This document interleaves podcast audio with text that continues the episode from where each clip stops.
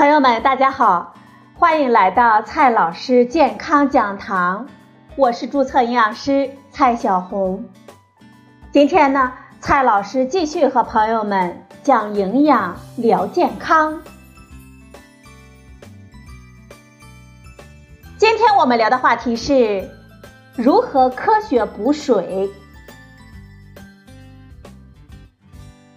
关心一个人，除了说。多喝水之外，我们还要告诉他如何正确的喝水。绝大多数朋友对喝水呢，并没有科学充分的认识，而解渴只是水最简单、最基础的功能。今天呢，我们就和大家聊一聊水中的营养成分，并告诉大家如何科学的补水。中国水与生命质量认知调查报告显示，百分之六十五点九的人渴了才喝水，百分之十七点五的人只喝饮料，而喝水比较随意的人占到了百分之十一点六。可见啊，至少九成的人对水还不够了解，存在饮水量不足、饮水观念不科学等问题。马冠生老师的团队曾对北京、上海、广州、成都四个城市的居民进行了饮水的调查，发现呢，虽然许多人都知道要多喝水、勤喝水、喝白开水，但是真正做到科学饮水的人却很少。近三分之一调查对象未达到每日一点二升的最低饮水量。百分之七十四点九的人每日饮水少于六次。水是我们人体的重要组成成分，占我们体重的百分之七十左右。尤其是大脑、心脏、肾脏、肝脏等代谢活跃的组织，它们的含水量最高。我们人体缺水的时候，对这些组织的影响非常大。水。不仅是我们人体物质代谢的载体，还有维持体液正常渗透压以及电解质平衡、调节体温、润滑等作用。正常情况下，人体水的摄入和排出呢，它处于一个动态的平衡。当我们摄入水分过少，或者是水分丢失过多的时候，机体呢就处于一种脱水的状态。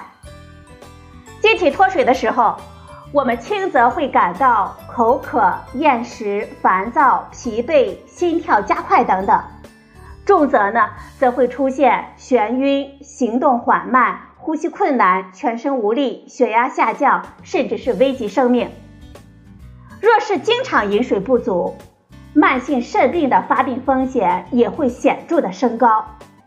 美国宾夕法尼亚州立大学研究发现，短期缺水。还会引发记忆力的下降。反之呢，当我们机体摄入水分过多的时候，患有肾脏病、肝病等的人群，甚至可能会出现水中毒现象。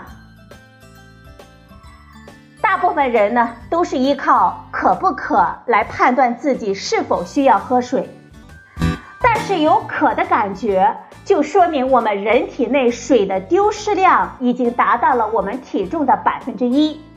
这个时候呢，我们身体机能已经受到了影响，尤其是儿童和老年人。急性体重减轻、尿液颜色变深、泪液减少或者是消失，我们口腔黏膜干燥等信号都提示我们身体缺水。我们应该及时的补充水分。保证我们机体正常的运转。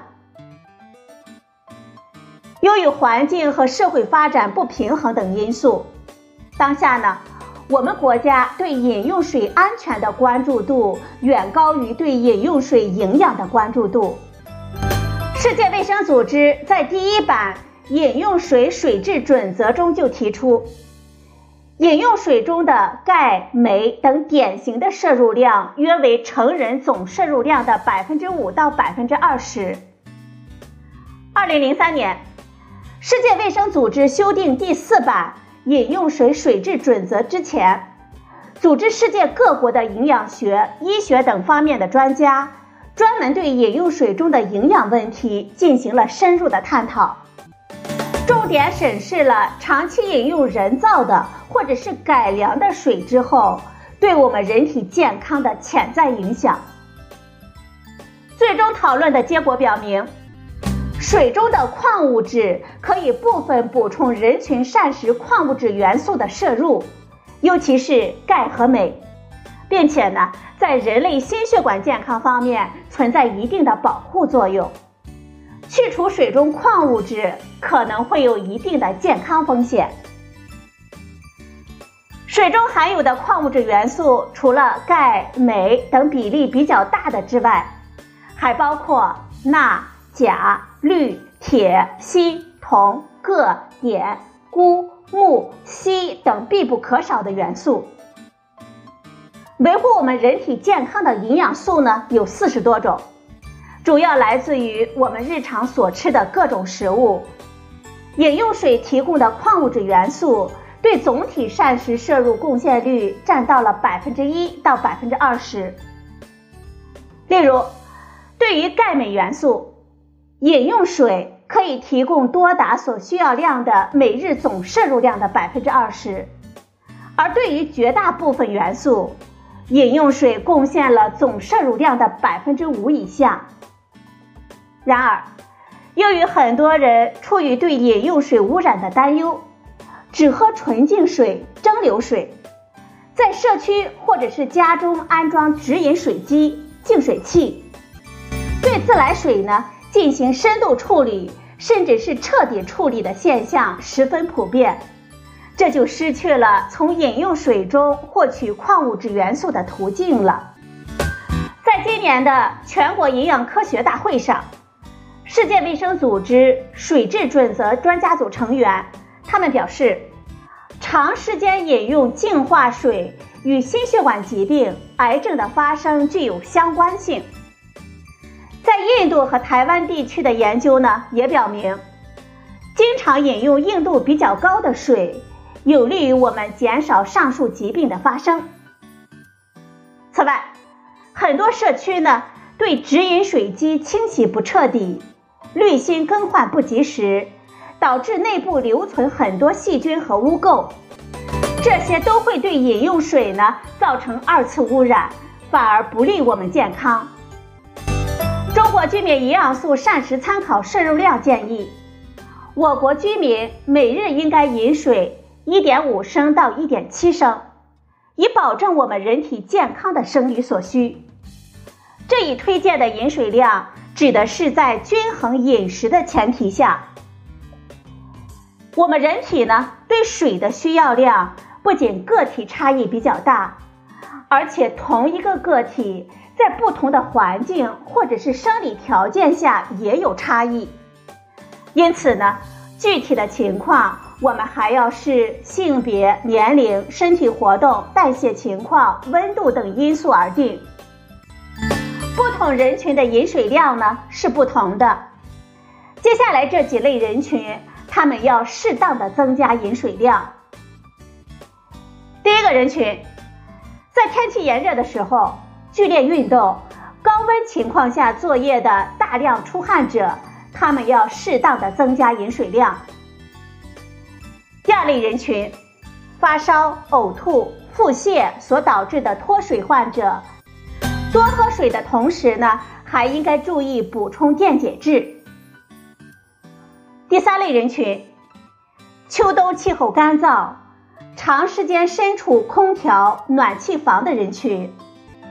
第四类人群，口味比较重，肉类等蛋白质摄入比较多的，哺乳期的女性以及代谢旺盛的儿童青少年，应当适当的增加饮水量。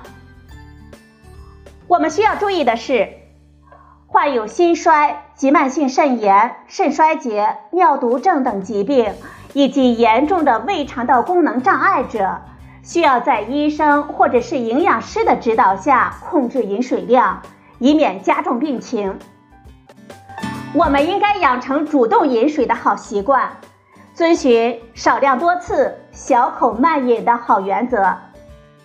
水的种类方面呢，我们以白开水、矿泉水为最佳，其次是不加糖的茶、奶和奶制品，尽量不要喝低营养、高热量的甜饮料。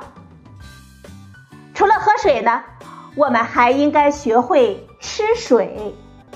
新鲜的蔬菜水果的含水量很高，比如说黄瓜的水分含量达到了百分之九十五点八，生菜水分的含量呢？百分之九十五点七，西红柿的水分含量百分之九十三点三，它们不仅热量低，还含有丰富的维生素 C、维生素 E、矿物质等等。